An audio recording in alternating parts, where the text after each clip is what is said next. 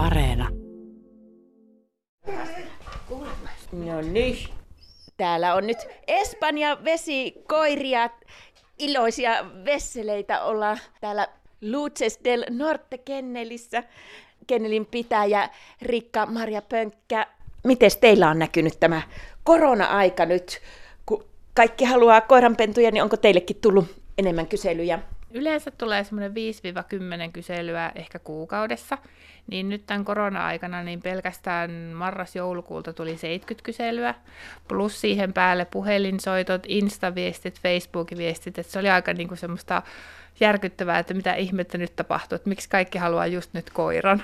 Ja miksi meidän rotu niin ihmetytti on kyllä valtava määrä. Onko teillä tulossa nyt sitten pentuja lähiaikoina? No tälle vuotta on suunnitelmia, mutta me te- yleensä tehdään aina pitkällä ajatustyöllä sitä hommaa, että ei, ei sinänsä mitään su- suurempia, että meillä on noin 50 pentua olemassa ja aloitettu hommat 2014. Silloin on tullut ensimmäinen pentue. Että tuota, ihan james meinaa nyt haluta pihalle tässä. Jos meksä sitten ulos? Saat mennä Mitäs luulet, että nyt korona-aikana, kun näin kovasti näitä pentuja halutaan, niin onkohan se vaikuttanut, että olisi pentutehtailu lisääntynyt? No mitä ainakin omasta rodusta on huomannut, niin on tullut paljon enemmän kasvattajia. Meitä on Suomessa muutenkin jo yli sataa. Ja nyt tehdään sitten pentueita niin ilman kennelnimeä, eikä välttämättä ole sit semmoista osaamista rodusta tarpeeksi saatu, eikä verkostointia.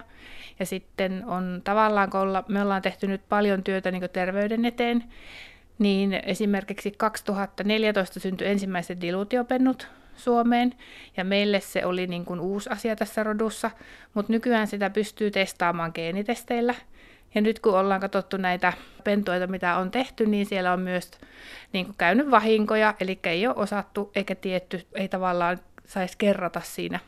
Mitä se siis tarkoittaa, että on diluutiopentu? Diluutio on semmoinen suluissa sinisen koiran oireyhtymä, eli sen karvan laatu on erilaista kuin muilla se on semmoista niin kuin vähän huokosempaa ja se näkyy se iho paremmin ja se on semmoista harmahtavaa, eli se ei ole normaali semmoinen kihara villava niin kuin meillä pitäisi rodussa olla. Nykyään sitä pystytään testaamaan semmoisella geenitestillä, että löydetään kantajat ja sairaat ja terveet. Ja meillä ei saa yhdistää niin kuin totta kai sairaita, mutta jos koira on vaikka kantaja, niin silloin se yhdistetään sitten puhtaaseen. Eli silloin tulee joko kantajia ja puhtaita, mutta niistä pitää taas sitten seuloa ne, joita käytetään jatkoon. Niin, se on oikeasti tarkkaa puuhaa, että pitää miettiä, että mitkä koirat voi yhdistää. Sitten on muitakin kaikkia erilaisia sairauksia. Kyllä, ja sitten toki luonne, ja, ja sitten pitää miettiä sitä, että jos sä haluat itse pennuttaa sun koiraa, niin mitä sä tuot sillä, sillä rotuun, niin se pitää ajatella, että mikä sun koirassa on niin hyvä, että sitä kannattaisi jatkaa. Koska kaikkia koiria ei välttämättä tarvitse, ei niissä tarvitse tulla äitiä ja isää, vaan sen takia, että se on sun mielestä kivaa se koira. Rikka-Maria Pönkkä, mutta että Suomessakin on sitten sellaista, että rahaa mielessä vaan niin ihan helposti mennään teettämään lisää pentuja. No siinä on se vaara tietenkin, että jos ei ole perehtynyt rotuun eikä oikeastaan tiedä, mitä niistä niin kuin voi pahimmassa tapauksessa tulla, niin sitten täytyy miettiä, että mikä se on se päällimmäinen syy, miksi niitä koiranpentuja sitten on. Ja meillä Suomessa kuitenkin löytyy eri rotuusiakin, vaikka kuinka paljon sekarotuusiakin löytyy, että jos se koira on just nyt päätetty ottaa, niin sitten kannattaa niin vähän kartoittaa, että mikä ja mikä olisi meille sopiva koirarotu.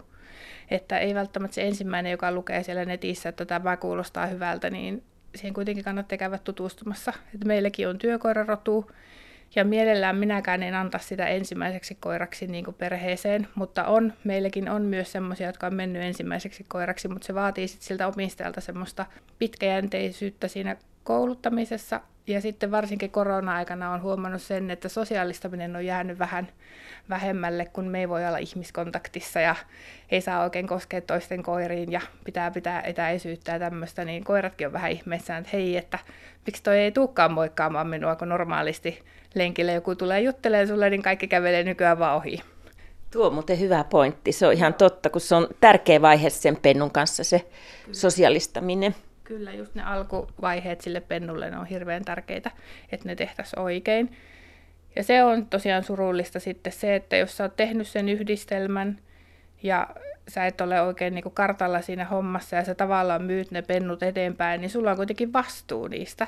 Ja sun pitää auttaa niitä uusia omistajia ja niiden ongelmissa olla tukena ja turvana, kun ne ei välttämättä taas tiedä, että mikä niillä on se koira tai minkälainen siitä tulee.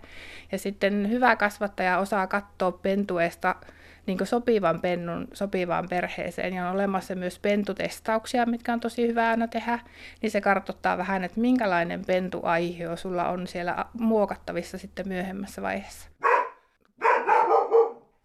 Rikka-Maria Pönkkä, luonteissakin niissä voi olla todella paljon eroja. Joo, ja meillä varsinkin on tässä rodussa ollut aika paljon tapetilla nyt luonteet. Ja itse koen, että se on aika tosi surullista, että näkyy semmoisia vähän pidättyväisiä ja osaa saattaa vähän kiertää ihmistä kauempaa, kun itse on tottunut siihen, että ne tulee sun luokse ja heiluttaa häntä ja on ystävällisiä ja, ja lenkillä moikkailevat kaikkia. Se on vähän hassua, että mä oon kuitenkin ollut 13 vuotta rodussa, niin se on tosi surullista kuulla, että on, on niinku niitä, jotka vähän pelkää ja kiertää ja murisee ja puhkuu ja pöhisee, että se on tässä se varjopuoli sitten ollut. Ja Kenneliitolta on tullut nykyään aika paljon ohjeistuksia meille kasvattajille.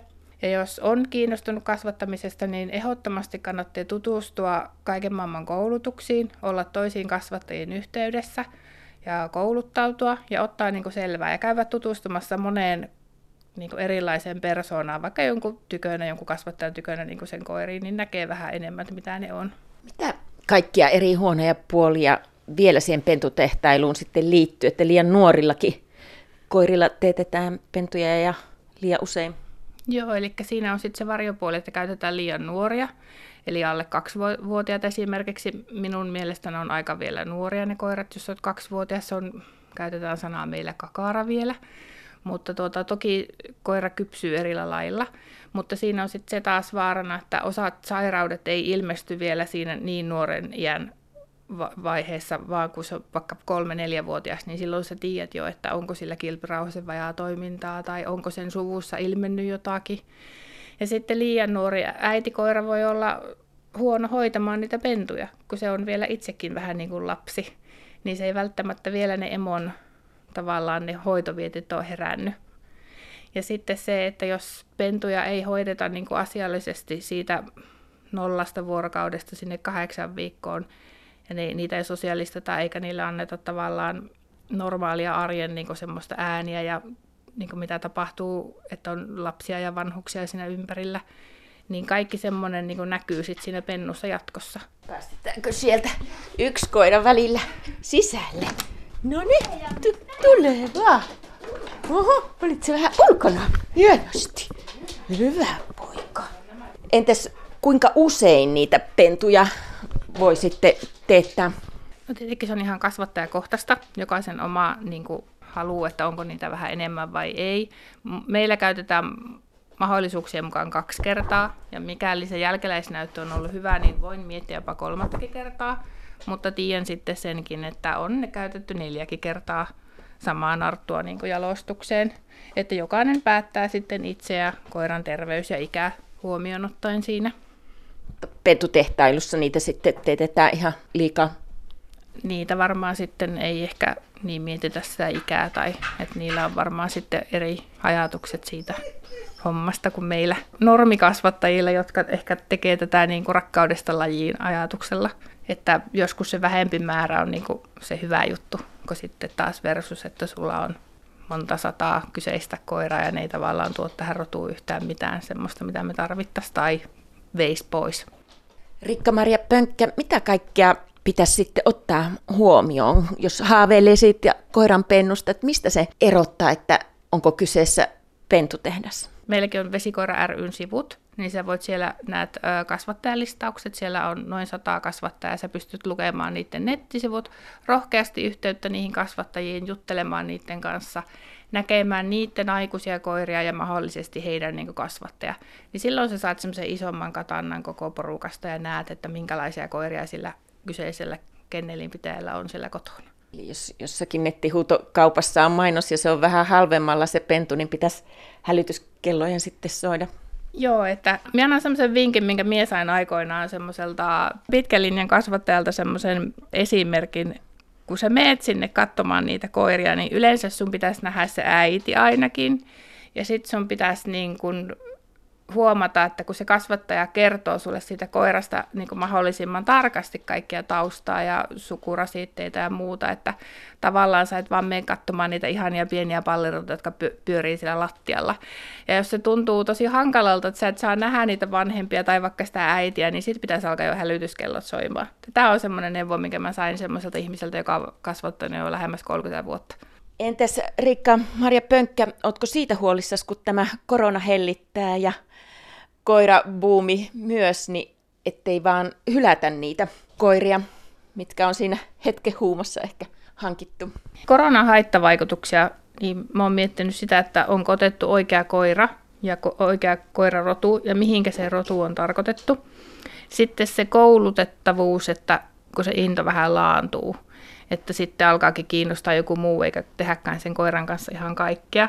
Niin kuin joskus kun palataan sitten tähän normaali arkeen, kun tämä korona tästä nyt laantus, niin mä mietin sitä yksinoloa, että kun koiran kanssa on oltu aika kauan kotona, onko tehty yksinoloharjoituksia, päivittäisiä niitä huoltotoimenpiteitä, niin kuin kynsien leikkuu, turkihuolto, hampaiden kunto, ja sitten sitä liikuntaa, onko saanut tarpeeksi, että kun sä lähdet takaisin töihin ja oot 8-9 tuntia, että ootko sä niinku niitä muistanut ottaa huomioon. Klinikalla se näkyy myös sitten semmoisena, että osa jopa pelkää vähän omaa koiraa, kun ne on niin kuin näykkinyt ja purru ja yrität niitä sitten niin kuin käsitellä ja leikata kynsiä. Että siinä mä mietin, että onko otettu oikea rotu niin kuin oikealle ihmiselle, että jaksatko sä painia 25-kiloisen koiran kanssa vai olisiko sulla ollut parempi ottaa joku 10-kiloinen pienempi koira niin kuin hallittavaksi.